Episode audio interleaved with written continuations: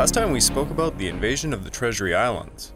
The time had finally come to begin operations against Bougainville, but in order to do so, the Allies had a few tricks up their sleeve.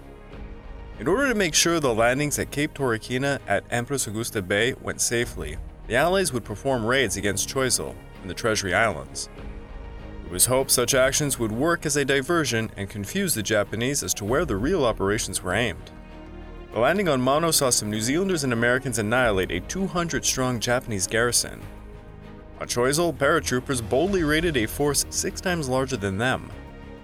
The raid was a success, and thanks to John F. Kennedy, the paratroopers were grabbed off the island just before the Japanese could obliterate them. In the end, the landings at Cape Torokina would be a success, and now a battle would be unleashed. This episode is The Battle of Empress Augusta Bay.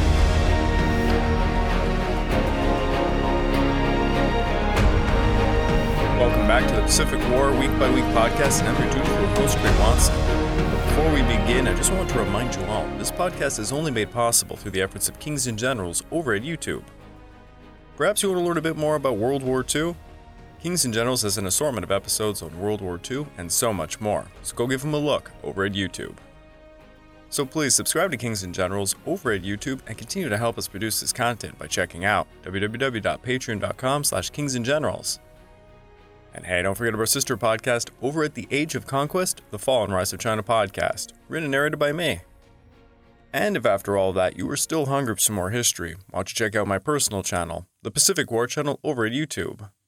Over there, I'm about to release a documentary on Medals of Honor earned during the Battle for Guadalcanal. Also, please check out my Patreon account at www.patreon.com slash the Pacific War channel for more exclusive podcasts. So last time we covered the planning behind Operation Cherry Blossom, i.e. the landings at Cape Torokina. As a means of confusing the enemy, the Allies also chose to invade the Treasury Islands and they raided Choiseul. With Operation Cherry Blossom in full swing, so begins the Bougainville campaign, which we are about to be diving into.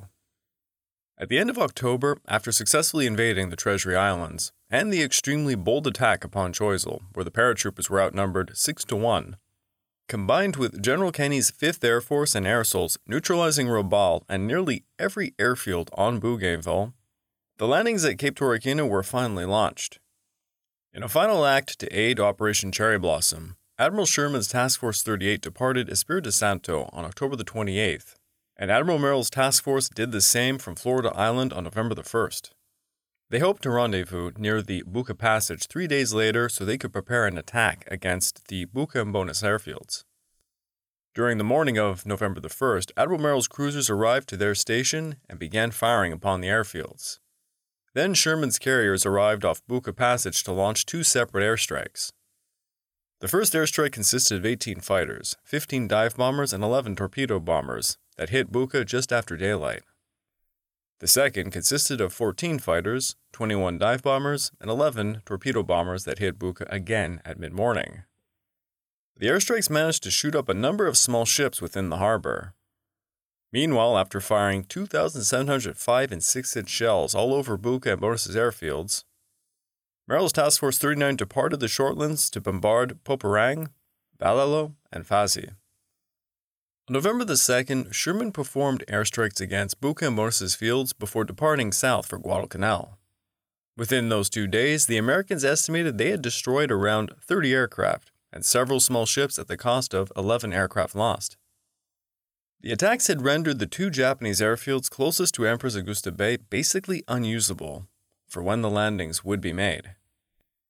The Japanese were now convinced that any invasion of Bougainville would have to be countered with all the aircraft and ships available within the Southern Theater. Yet they could not concentrate their entire naval and air forces against the Solomons, because the American and Australian forces on New Guinea would most likely be performing a landing on New Britain at any moment. Admiral Koga also expected the Americans to attempt a landing in the Gilberts or Marshalls. Thus, the two pronged Allied strategy was serving to freeze the Japanese army units within the New Guinea and Solomon areas. Meanwhile, Admiral Wilkinson's Task Force 31 were making final preparations for the transport of the 3rd Marine Division. the amphibious assault would be facing a landing area defended by roughly 270 men. Once they overcame them, a defensive perimeter would have to be hastily made because it was certain the Japanese commander on Bougainville would hammer them hard. General Vandegrift's plan was to land the 3rd and 9th Marine Regiments of Colonel George McHenry and Colonel Edward Craig, and the 2nd Raider Battalion of Lieutenant Colonel Joseph McCaffrey, abreast on 11 designated beaches covering a distance of 8,000 or so yards. The 3rd Raider Battalion, led by Lieutenant Colonel Fred Beans, would land at the same time on Puruata Island to overcome an estimated 70 Japanese defenders there. Wilkinson wanted to land the forces abreast as quickly as possible and to have the transports unload the supplies off the bay by nightfall because he expected a rapid Japanese response, similar to what had occurred on Savo Island. On October the 28th, General Turnage's men departed the New Hebrides in 20 combat transports and cargo ships commanded by Commodore Lawrence Reifsnider. The convoy proceeded using different routes, hoping to prevent the Japanese from discovering the size of their force. The three transport divisions would rendezvous with Wilkinson's destroyers by October the 31st. Once linked up, they would approach Bougainville under the cover of naval PBYs and liberators. During the morning of November the 1st, minesweepers led by the destroyer Wadsworth were sent to clear mines from the landing areas and to determine how dangerous the shoals were. The minesweepers found no mines, but they did find plenty of uncharted shoals, Wadsworth's radar confirmed that Cape Torokina's position within their naval charts was quite misplaced. Wadsworth had a number of tasks ahead of her. In addition to helping with the fire support at a range of around 3,000 yards, she was to use her radar to confirm the actual location of Cape Torokina, Puruata Island, and the landing beaches. The coast of Bougainville had been charted by the German Admiralty in 1890. The Germans had placed Cape Torokina and Mutupina Point around 9 miles southwest of their actual locations. Thankfully, the submarine USS Guardfish reported that the Air Force and naval charts had misplaced Cape Torokina by around 7 miles, and this is why Wadsworth was sent to investigate. Again, it is the unsexy logistical stuff, but it's gravely important, as you don't want to waste any time during an amphibious landing searching for a lost beach. Wilkinson decided not to land the men until after daylight, when it was possible to detect the offshore shoals. Shortly before sunrise, the minesweepers and destroyers began their bombardment. The Sigourney and Wadsworth fired at ranges of 13,000 yards upon Puruata Island, while the Terry bombarded closer to the shore of Cape Torokina. As each transport passed the Cape, they fired 3 inch anti aircraft guns hoping to hit Japanese positions or at least minimize their artillery. By 6:45 a.m., the transports began arriving off the beaches around 3,000 yards from the shore. At 7:10 a.m., the LCVPs began taking men ashore. Simultaneously, Wilkinson's destroyers began to systematically bombard the perimeter while 31 bombers from New Georgia bombed and strafed the landing areas. Within a few minutes, around 7,500 troops, roughly half of the total force, were scrambling ashore and unloading with great speed and smoothness. The preliminary bombardment had failed, however, to smash the well concealed Japanese machine gun nests located on the southern beaches. These machine gun nests unleashed their lead upon the landing craft. The landing craft, bearing a third of the force, had immediately come under fire from Puruata Island and some pillboxes on Cape Torokina.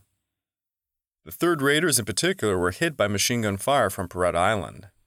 Around four landing craft were sunk from this, 10 others were badly damaged, and over 70 men would be lost in the process. The 9th Marines landed themselves on five beaches to the north, and they were lucky to find little resistance from the Japanese. Once ashore, they sorted themselves out quickly and began to move inland to discover the terrain was a nightmare. The beaches there led straight into some impassable swampland. Nevertheless, where there was a will, there was a way, and the Marines began using fallen logs and debris to traverse the swamp until they came across some solid ground. By mid morning, they would establish a narrow perimeter and began patrolling the greater area. They would establish a strong outpost on the Laruma River by 1 p.m. The boat crews were experiencing a lot of issues with the high surf, combined with a lack of experience amongst them. Some of the LCVPs found themselves smashing into another some dropped their men in deep water, Some did not lower their ramps properly, and the Marines were forced to toss themselves over the sides into waist deep water. More than 30 landing craft were wrecked during the initial phase of the operation. Around 64 LCVPs and 22 LCMs were beached, many with damage beyond repair. The 3rd Marines and 2nd Raiders would have a hell of a time landing. The 3rd Marines landed south of the Koromokina River. They had no issues with shoals, nor the high surf, but they had landed directly in front of the main Japanese defenses. There were roughly 300 Japanese there, but they did not have a permanent defense along the beaches of Yellow 2, Blue 2, and Blue 3. As the 3rd Marines landed, they began fighting with some Japanese, killing many and sending them fleeing into the jungle. Patrols were quickly organized who worked alongside the 2nd Raiders to fan out. The Raiders, upon landing, found tougher resistance in the form of a reinforced platoon operating out of two bunkers and trenches located 30 yards inland. Once the Raiders had blasted out the bunkers, the remaining Japanese began to retreat into the jungle. Like the 9th Marines, they would find swamplands ahead of Yellow Beach 1, making it difficult to advance. By mid morning, the raiders reached the Buretoni Mission Trail. The main Japanese resistance hit the men who landed at Blue 1, just adjacent to Cape Torokina. There, the Japanese had constructed 25 large and small log and earthen pillboxes around the perimeter of the cape. There were trenches connecting the pillboxes, some of the larger pillboxes measuring 6 feet by 6 feet, containing 75mm field guns. Each pillbox was covered by earth and camouflaged using jungle plants. Only three pillboxes had been hit by the naval and aerial bombardments prior to the landings. When the Americans hit the beaches in the area, they immediately were forced to charge into the enemy bunkers. The Japanese 75mm gun at Cape Torokina caused havoc upon the attackers. It was very well placed in a log and sand bunker, and its approaches were protected by two smaller bunkers with a series of trenches manned by numerous Japanese. Sergeant Robert Owens of A Company, 3rd Marines, grabbed four Marines and charged the two small bunkers directly upon the mouths of some machine guns. The Marines entered an emplacement through a fireport and they drove the gun crews out. The surrounding trenches concentrated their fire on the brave Marines. Sergeant Owens would be found later dead, riddled with bullets. He was posthumously awarded the Medal of Honor for the action. Lieutenant Colonel Joseph McCaffrey was immediately mortally struck four times in the chest as he led the Marines forward, and he was to be replaced temporarily by Major Alan Shapley for the 2nd Raiders. Despite the tremendous losses, the Americans cleared the Japanese positions and pushed further inland to pursue and kill the fleeing defenders. It is worthy to mention over 24 Doberman Pinschers, the official dog of the United States Marine Corps between 1943 and 1945, from the 1st Marine Dog Platoon proved invaluable during this point of the battle. The dogs were able to point out hidden snipers concealed in the underbrush. 549 war dogs would return from the war with only four not being able to return to civilian life. They were all very good boys. The third raiders landed on Puruata Island, and nearly all of their boats were shot at, but it was mostly small machine gun fire and did little to no damage.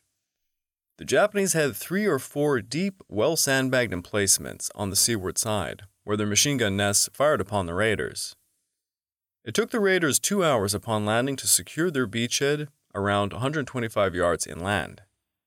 Beans committed his reserves early in the afternoon, supported by some 75mm guns borrowed from the 9th Marines. They moved halfway across the island, encountering sporadic Japanese sniper fire. The Japanese were outnumbered. By 3:30 p.m., their resistance all but ended. The Marines suffered 5 deaths and 32 wounded. Around 29 Japanese would be found. They estimated another 70 Japanese probably escaped back to Bougainville.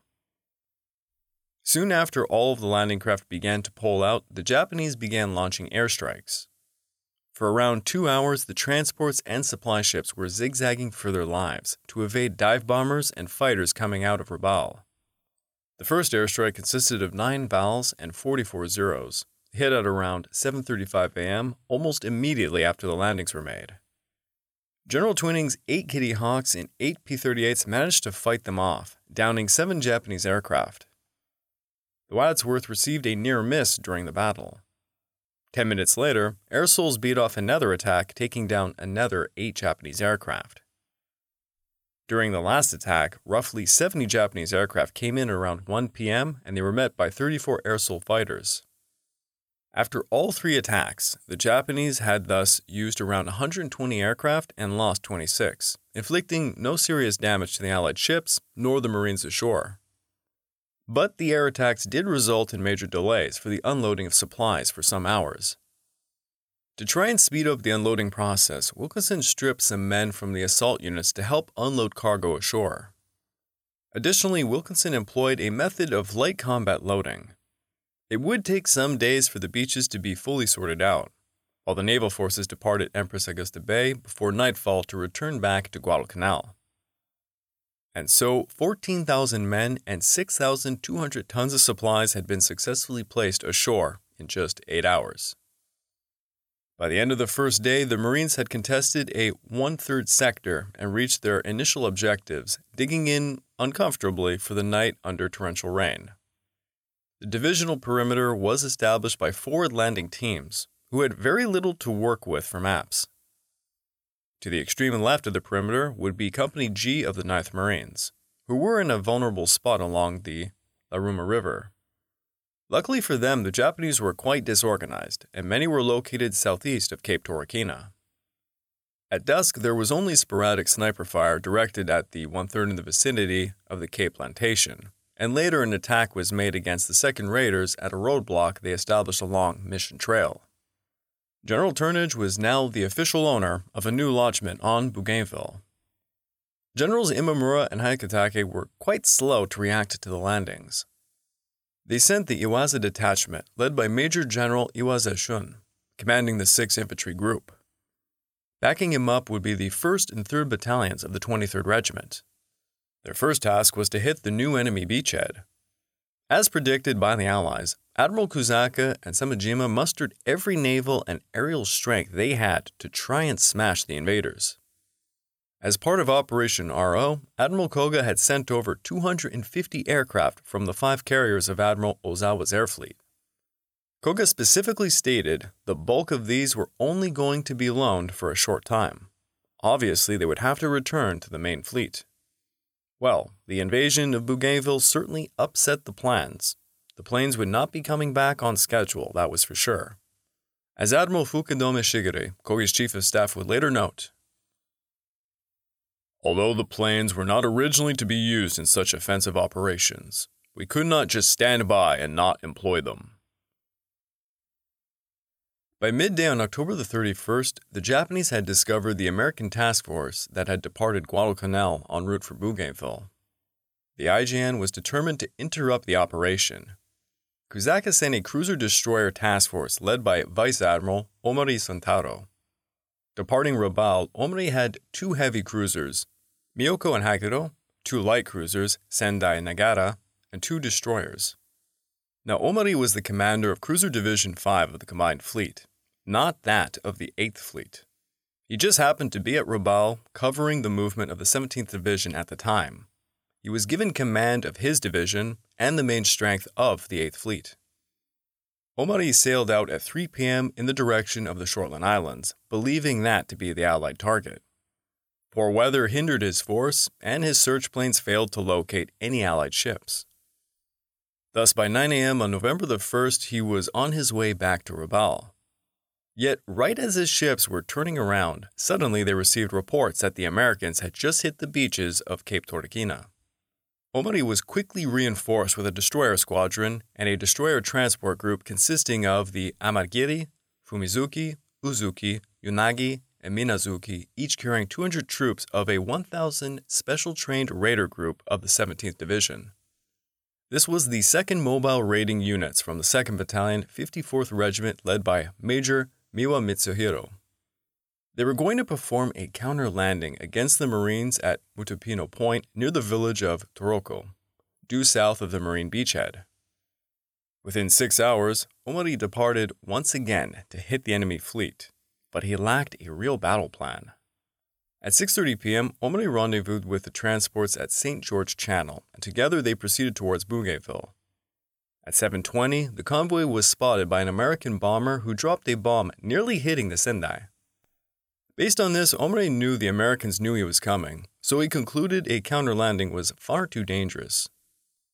Instead, he decided to send the slower destroyer transports back over to Rabaul. Omori believed the enemy transports were still in Empress Augusta Bay. Thus, if he could sneak in and destroy them, the Marines would be stuck on the island without much hope of their supplies or that of a quick rescue. Meanwhile, Merrill's Task Force 39 had retired to the vicinity of Vella Lavella, but soon received news of Omori's incoming convoy. Halsey had to order his only naval force in the area to go out once again to protect the beachhead and intercept the enemy. Merrill's crews had been at it for almost 24 hours by this point. They were quite exhausted. Now, Merrill's force went out very cautiously because they were well aware the Japanese would be outgunning them, and of course, the IJN held the dreaded long lance torpedoes. Thus, Merrill chose to detach his destroyers, who would go out in front to see if they could intercept Omori's forces before the long lances could be even put into play. He intended to take the fight to the west of Empress Augusta Bay, where he could block the enemy from the beachhead.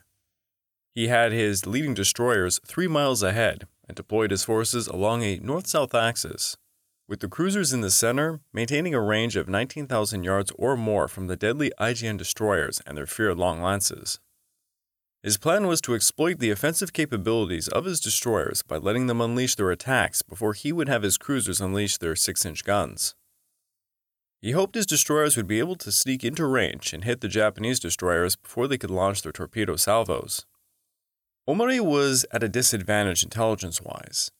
He had no idea about Merrill's force's whereabouts, Moreover, he had to rely on spotter planes because he was forewarned their radar would give away their location to the enemy if used.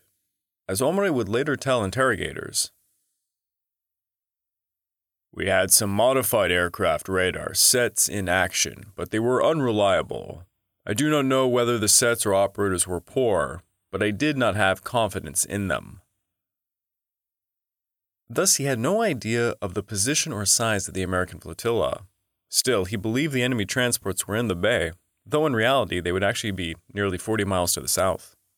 Omori, still lacking any real battle plan, arrayed his forces in three columns, with his two heavy cruisers, Myoko and Haguro, in the center. Ijuin's screen of light cruisers, Sendai, and destroyers Shiratsuyu, Samidare, and Shigure to the left, and Rear Admiral Osugi Morikazu's screen of light cruiser Agano and the destroyers Wakatsuki, Hatsukaze, and Naganami. As the Japanese approached the area, Task Force 39 were sailing 20 miles west of the beachhead. Merrill's flagship Montpelier was the first to make radar contact with the enemy at 2:30 on November the 2nd. Omori's fleet was 35,900 yards out. Merrill changed his course to head due north and then reversed to go south with his cruisers to find a favorable position to try and cross Omori's T. Merrill sent Commander Bernard Austin's destroyers out to hit the Japanese southern flank, while Captain Burke was ordered to take an interception course that would force the Japanese to be in a vulnerable position for the destroyers to launch torpedoes into their left flank. At 2:45 a.m., a Japanese aircraft finally spotted the Americans and began to drop flares over them. And this allowed the light cruiser Sendai to lead the northern column over. However, by this point, it was all but too late for the Japanese. Burke had closed in on their left flank and launched 25 torpedoes at Ijuin's column. After launching the torpedoes, Burke had his ships separate, and it would be an hour before they could all be gathered again to form a full circle and return to their firing positions. The battle would be very chaotic. The U.S. destroyers experienced a very hard time trying to maintain contact with each other, and several times they would fire upon each other by accident. All 25 torpedoes would miss, because Omori ordered his ships to make a hard right turn. At 250, the Samidare launched a full salvo of eight torpedoes which missed their main targets, but a single torpedo managed to hit the destroyer USS Foote, blowing up a large part of her stern. Cruiser Cleveland and destroyer Spence would accidentally run into each other, doing some light damage, trying to avoid the damaged Foote. Merrill could no longer wait for the results of the destroyer attacks, and he ordered his cruisers to begin opening fire at 2:50 a.m. Merrill's cruisers would unleash a continuous fire using their 6 inch guns while maintaining a coordinated figure eight pattern to confuse the enemy and avoid torpedoes. The tactic had been very well rehearsed, and the commanders were perfectly in tune with another. James Fay, a sailor aboard Merrill's flagship Montpelier, described the long night illuminated by lightning, flares, star shells, and muzzle flashes. The big 8 inch salvos, throwing up great geysers of water, were hitting very close to us. Our force fired star shells in front of the Jap warships so that our destroyers could attack with torpedoes. It was like putting a bright light in front of your eyes in the dark. It was impossible to see. The noise from our guns was deafening. The Sendai was the first to be hit, taking a 6 inch shell to her rudder before it exploded near her boiler rooms. Sendai experienced a series of explosions and quickly sank. The destroyer Samidare and Shiratsuyu behind the Sendai collided with another trying to evade the naval gunfire, and they wound up taking positions around the stricken Sendai already sinking by this point. Merrill then shifted his focus to the other two Japanese columns, forcing Osugi's column to head west, running across Omori's cruisers. The Hatsukaze tried to move between two heavy cruisers and collided with Omori's flagship, Myoko, at 307. Hatsukaze was so crippled by the collision, she was much easier to hit as a result. She was found by Burke's reformed 45th Destroyer Division by 5:30 a.m., and five of the destroyers proceeded to batter her with shells until she would sink at 5:40. The Myoko, meanwhile, was hit by 6-inch shells, but fortunately for her, four of them were duds, not causing enough damage to slow down the flagship. Next, the USS Spence and Thatcher ran into each other, but were able to carry on the fight. Both sides were having a lot of trouble running into another during this battle. Merrill's cruisers performing the 8 pattern at high speed allowed them to evade most of the gunfire, however. At 320, Omori opened fire with his heavy armament, both torpedoes and naval gunfire from his cruisers. The torpedoes missed, but three dud shells hit Denver into her forward section, causing water to slow the ship down some. The other cruisers were forced to slow their speed to match her, Light cruisers Columbia received an 8 inch shell hit. Luckily, it also failed to explode. The Japanese fire was becoming heavier and more accurate, forcing Merrill to respond with a smokescreen in front of his cruisers. Merrill made sure to keep his distance from the Japanese. When the range closed in at around 13,000 yards at 3:26 a.m., he ordered a 180 degree turn to the north. The radical maneuvering by Merrill's cruisers made it extremely difficult to accurately fire upon them, but also for Merrill's cruisers to hit Omori's. At 3:30 a.m., Omori decided to retire in the mistaken belief that his long lances had sunk or heavily damaged Merrill's cruisers. Omori had received a false report claiming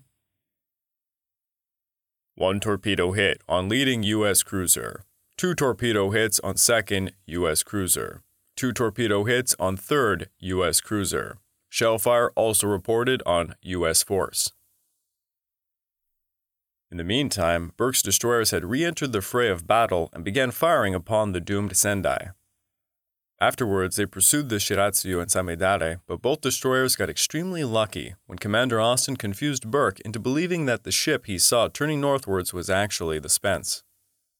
By 4 a.m., the Sendai was sinking, taking with her 185 crew. Ijuin and 311 other survivors would later be rescued on November the 3rd by the submarine RO 104.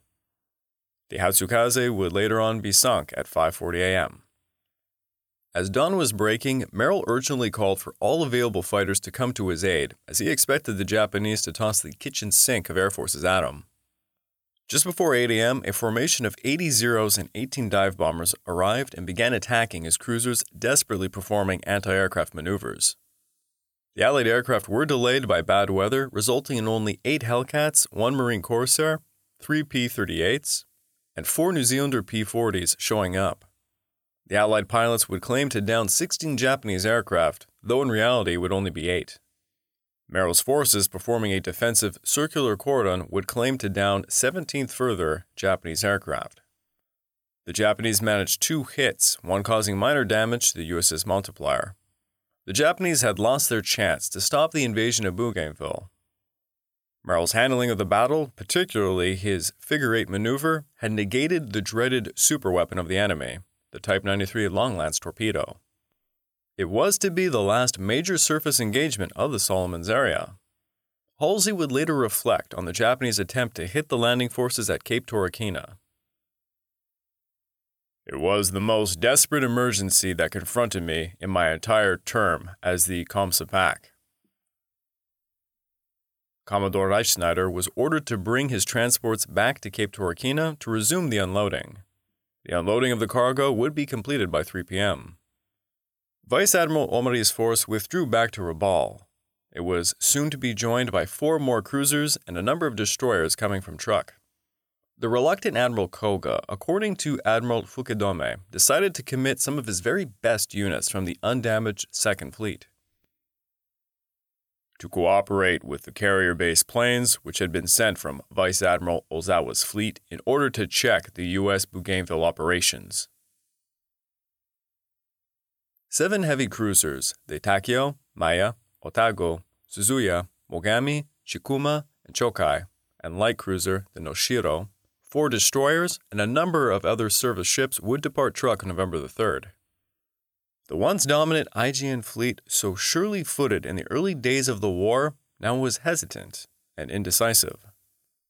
Nevertheless, Koga would unleash another attack against Empress Augusta Bay. Koga placed the new naval force under Admiral Kurita, who would attempt to intercept further American forces en route to Bougainville. On November the 4th, Wilkinson would be bringing the 21st Marines aboard eight destroyer transports and eight LSTs. 3,548 men, led by Colonel Evans Ames, alongside 5,000 tons of supplies and equipment, escorted by the destroyers Waller, Saufley, Philip, Renshaw, Eaton, and Sigourney. Halsey received word of the new Japanese force and realized the situation was critical. If Halsey did not turn back the incoming threat, his forces on Bougainville would not receive their planned reinforcements. Halsey was thus ready to take a huge risk. He was going to send in his carriers. As Halsey would later write, Perhaps the success of the South Pacific War hung on it being stopped. Against conventional wisdom, that carriers should not be exposed to land based aircraft attacks. He ordered Rear Admiral Sherman's task force built around the USS Saratoga in Princeton to face a force possibly of 200 Japanese aircraft. The risks for Halsey were personal as well as professional. I sincerely expected both air groups to be cut to pieces and both carriers stricken, if not lost. I tried not to remember my son Bill was aboard one of them.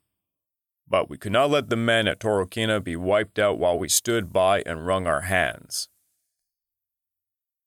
Halsey's chief of staff, Admiral Carney, recalled that before making the decision to attack with his carriers, his commander, quote, He suddenly looked 150 years old. Sherman's task force, now designated Task Group 50.4 consisted of carriers Saratoga, light carrier Princeton, the destroyers Stack, Sterett, Wilson, Izard, Conner, Bell, Charrette, Boyd, Bradford, and Cowell. He would be supported by General Twining's AirSols in any way possible. Halsey also requested MacArthur allow Kenney's 5th Air Force to join in on the battle.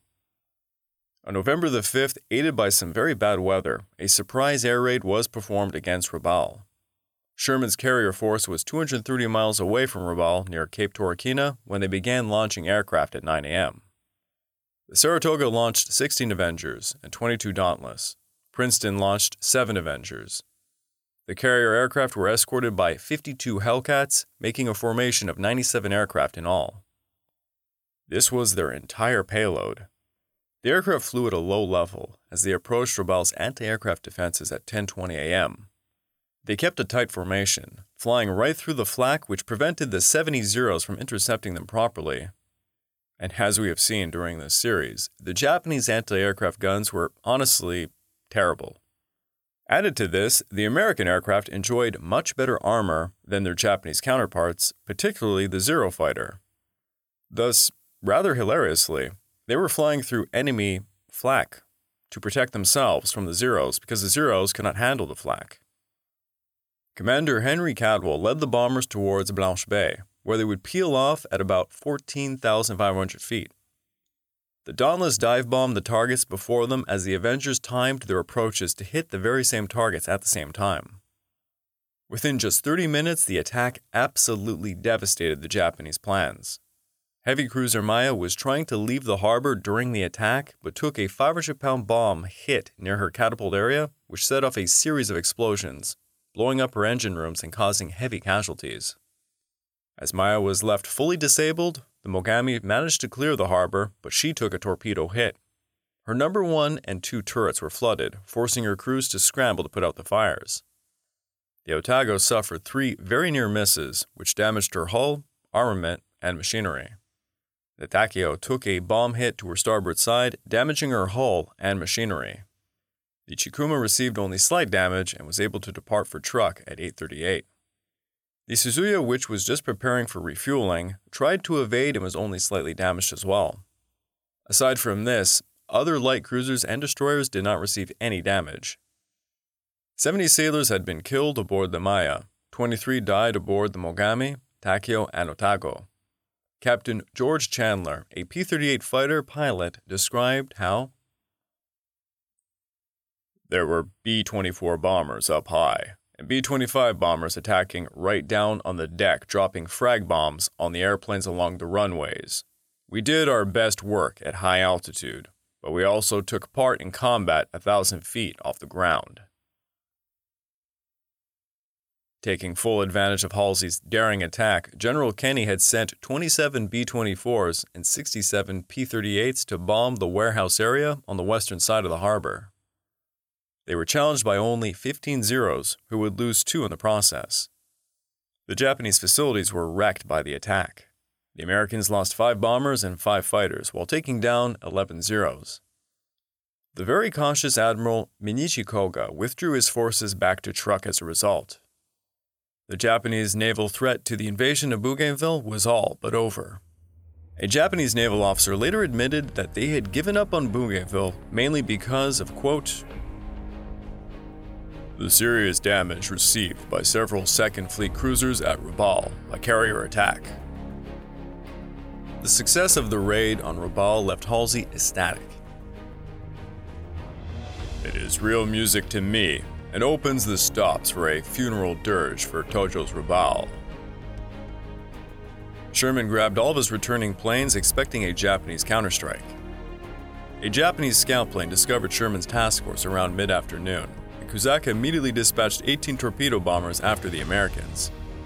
At around dusk, the Japanese discovered what they believed to be the task force and attacked. Although they later claimed a great air victory, in reality, they hit an LCI and a PT boat, escorting an LCT back from Cape Torokina.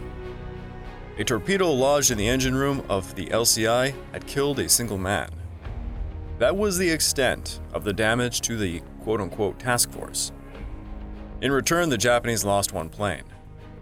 It was hardly an even exchange, and no compensation for all of the havoc wreaked earlier upon the Second Fleet. Halsey yet again showed what a formidable and aggressive commander he could be. His gamble paid off greatly.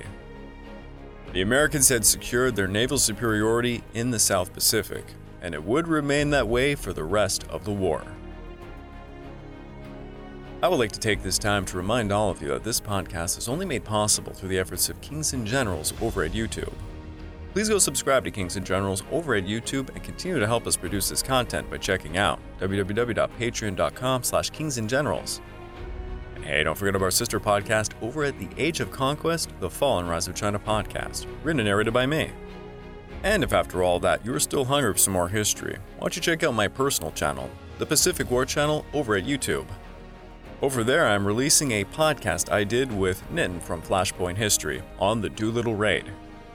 Also, please do check out my Patreon account over at www.patreon.com slash the Pacific War Channel for more exclusive podcasts.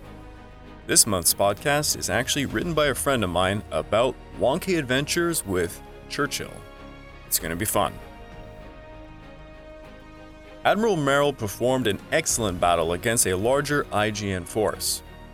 Admiral Halsey lived up to his reputation and performed a bold gamble and it paid off big time.